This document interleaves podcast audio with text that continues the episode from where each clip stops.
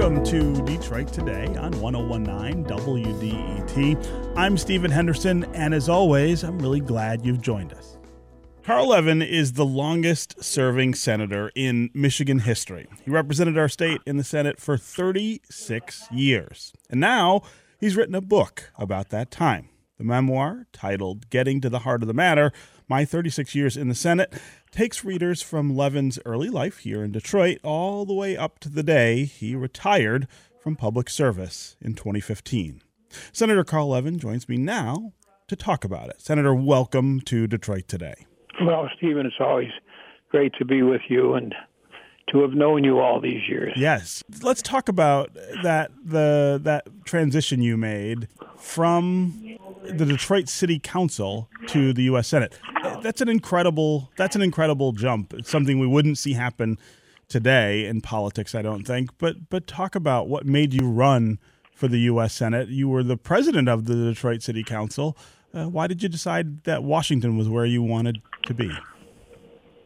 Well, I had a lot a lot of people that were urging me to run, uh, feeling that my uh, experience in government, uh, even though it was a local level, uh, would be uh, a contribution to the uh, legislative process and to the nation, hopefully. I had learned a lot of lessons on the city council, which uh, I found very, very useful in Washington. And there was a number of people who uh, thought I could uh, take those lessons and make a contribution, and including my wife Barbara and number of other good friends. And uh, when you got to uh, the Senate, uh, you you couldn't have known then how much influence you'd have over the chamber. You couldn't have known you'd stay for for 36 years. Give us give me a sense of those early years and how you decided to kind of frame out the time that you would have in the in the U.S. Senate? Well, I made uh, a couple basic decisions uh, early on in the in the Senate. Uh, first of all, I uh, decided I would get involved in, in oversight work, investigations of the shortfalls of our society, uh, including shortfalls of uh, the big banks and Wall Street, also the corporations that had been avoiding paying taxes uh, through various kinds of gimmicks. The most profitable corporations. There's a huge tax and wealth gap in this country, and I wanted people to, in government and out of government, to be uh, held accountable and to hopefully uh, be pushed in the right direction to do some good for the for the public, for the community, not just uh, for their own pocketbooks. I also made a decision to, uh, and so the, the bottom line there is that there was a subcommittee that was offered to me that was an oversight subcommittee when I first got to Washington, and I decided to take that offer from one of my colleagues um, instead of a couple other uh, chairman who wanted me to join their committees. But what I also wanted to do is to uh, learn something about the military and the armed services because uh, I had not served uh, in uniform, and I wanted to learn a lot more because the issues of of war and peace, how we spend our dollars, how we maintain our security, uh, how we support our military uh, where they uh, are doing important things in terms of hopefully uh, spreading our values around the world and protecting our security. And so I wanted to learn more about the military, and so I uh, asked to join the Armed Services Committee, and I was appointed to that committee, which is uh, also a uh, kind of an unusual way for uh, many people to begin who haven't had mm-hmm. experience in the armed services. So that was a couple of important decisions I made right off the bat. Mm.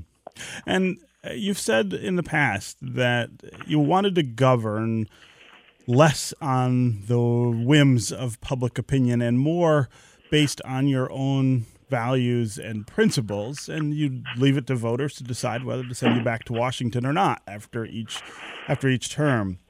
They did uh, many times, but that approach to governing seems really rare, if not non-existent today. Uh, how important do you think it was to your success that you took that approach uh, and, and, decided to serve the constituents in that way? Well, I I went to Washington believing that uh, people, particularly in elected office, are fiduciaries, and when it comes to voting, the people ought to listen to the various sides of an issue. Uh, they ought to not be arrogant and decide that they're going to, you know, ignore what uh, others think and what others have written about and studied, but to kind of get uh, be aware of the pros and cons of issues. But then when it comes to voting, to do what is best for your people, whether or not it's popular. Uh, I'm not a populist. I don't uh, think that the responsible the responsibility of elected officials who vote uh, is to uh, hold their finger up to the wind and see which way it's blowing, or to take public opinion polls. Public opinion obviously is important, but it's more important, I think, for people who vote on issues to vote for what they believe is best for their people, even though it might be unpopular. I'm sorry, even though yeah, even though that vote might be unpopular at the time, and I, I carried that uh, belief uh, to Washington. I cast a number of very unpopular votes at the time. I voted against the Bush uh, the first I voted against the Reagan tax cut, mm-hmm. which I thought favored wealthy people, and then the uh, first Bush uh, tax cut I thought also had that same problem, and I willing to look at the obviously the tax burden that middle income people have uh, and lower income people have, and try to reduce the burden. But I'm not willing to reduce taxes for wealthy people just to give them uh, greater uh, greater wealth than they already have. So that's uh, you know I, I just uh, I believe that that's the responsibility. It's a, what I call a fiduciary duty uh, to uh, represent people in that manner. And I survived a number of uh, unpopular votes. Mm-hmm. I voted against the Iraq War, mm-hmm. which was very popular. Believe it or not, now people realize what a a lot of people realize what a mistake it was, mm-hmm. uh, particularly with the second Bush uh, war, where he invaded essentially Iraq and took uh, took over the country in many many ways, and we've paid the price in a lot of ways for that decision. Yeah, yeah. Um, you also uh, developed a reputation as somebody who could work and did work across the aisle. That uh, you know, as progressive as uh, your politics were, you were able to compromise uh, a fair amount and and be able to work with uh, Republican colleagues. Right now in Washington, that is maybe the rarest of uh, of qualities. We just don't see. Uh, a lot of people willing to or, or or able to do that, and I wonder what you make of that political climate. What are you what are you watching uh, in in Washington that the rest of us are seeing and and sort of uh, taking away from from where our politics are at this point? Yeah, well, I learned something very early when I was president of the city council in Detroit. You have to learn to work with people who have different views from yours. And if you're not willing to do that, and to compromise to gain maybe half a loaf or three quarters of a loaf instead of the whole thing, uh, then you're not willing to govern. You, you really don't believe in in governing if you're not willing to work towards a a goal and be uh, able to work with people who have very different views, who come from different uh, uh, political backgrounds, who are different uh, racial, ec- ethnic, uh, religious groups, um, come from different uh, religious backgrounds, in other words, You've got to do that. I, I learned to do that on the city council. Hmm. There were only uh, nine of us, but there was a lot of differences in backgrounds in those nine people, and it was a very important lesson. And it, they, I wish they'd learn it in Washington. There's just too many people, starting with the Tea Party folks, who came to office, and they their attitude was, uh, "I didn't come here to compromise. I came here to get my views enforced." Well, uh, that's we've seen the outcome of this. It's reached a, just an absurd point now, where there's some people who just simply they want to attack the other side. They want to make speeches about uh, the, what the, is they need to accomplish, but the speeches leave no room for working with other people to achieve a common goal. And I don't care if that common goal is health care or education, infrastructure, uh, beating the virus that we're now plagued with. Um, whatever the goal is, there's so many common goals that everybody, just almost 95% of the public would agree with, that, that you ought to be able to find ways to take steps towards achieving those goals, mm. even though it's not exactly the way that you would do it if you were a dictator. Mm. Mm. So, so, I am also very curious about uh, another debate that's taking place in the Senate right now, which is about the future of, of the filibuster. Uh, we had your nephew, Andy Levin, on the program a few weeks ago. He's a member of Congress now. Uh, and he was talking about how you and he disagree about uh, the future of the filibuster. He thinks it should go. Uh, he thinks it's it's uh, an impediment to, to, to good governing. Uh, I know as somebody who really cherishes the institution of the Senate and its traditions, you have a different view. Tell us tell us what that is. Well, first, the filibuster is not the reason for the gridlock.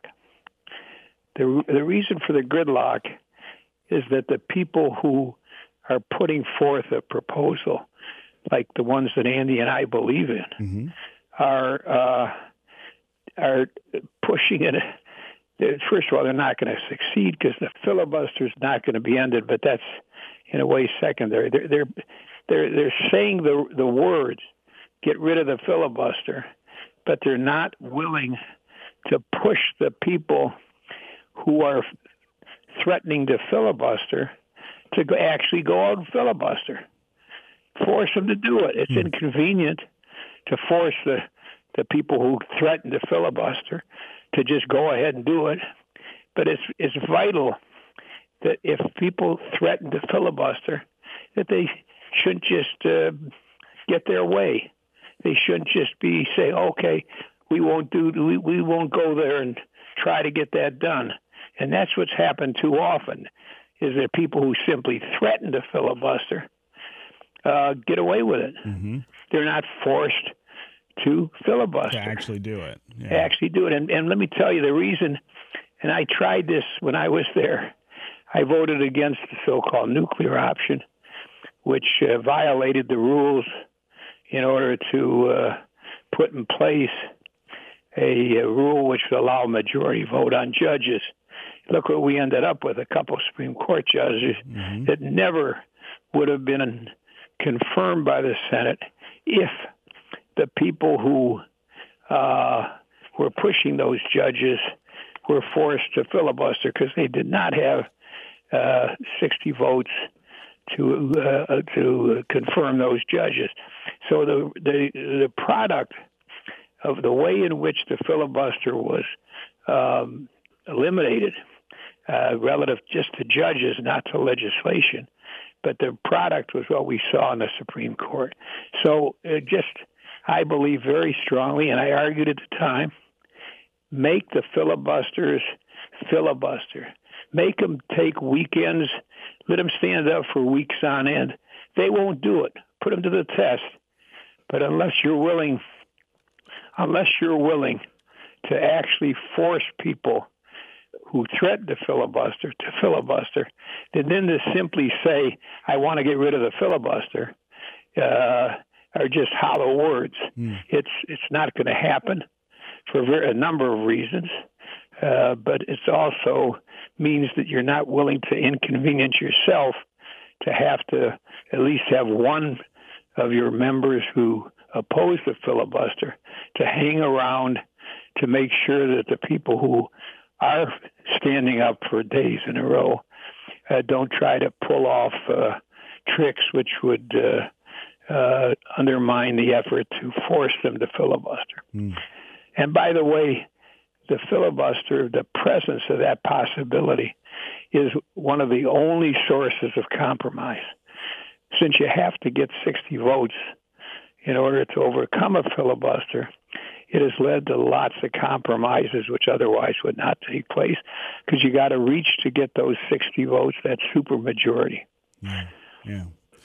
Okay. The book is Getting to the Heart of the Matter My 36 Years in the Senate, written by Michigan's longest serving U.S. Senator, Carl Levin. Uh, Senator, it is always great to talk with you. Thanks so much for being with us. Stephen, thanks for your, your long service, too. Thank you.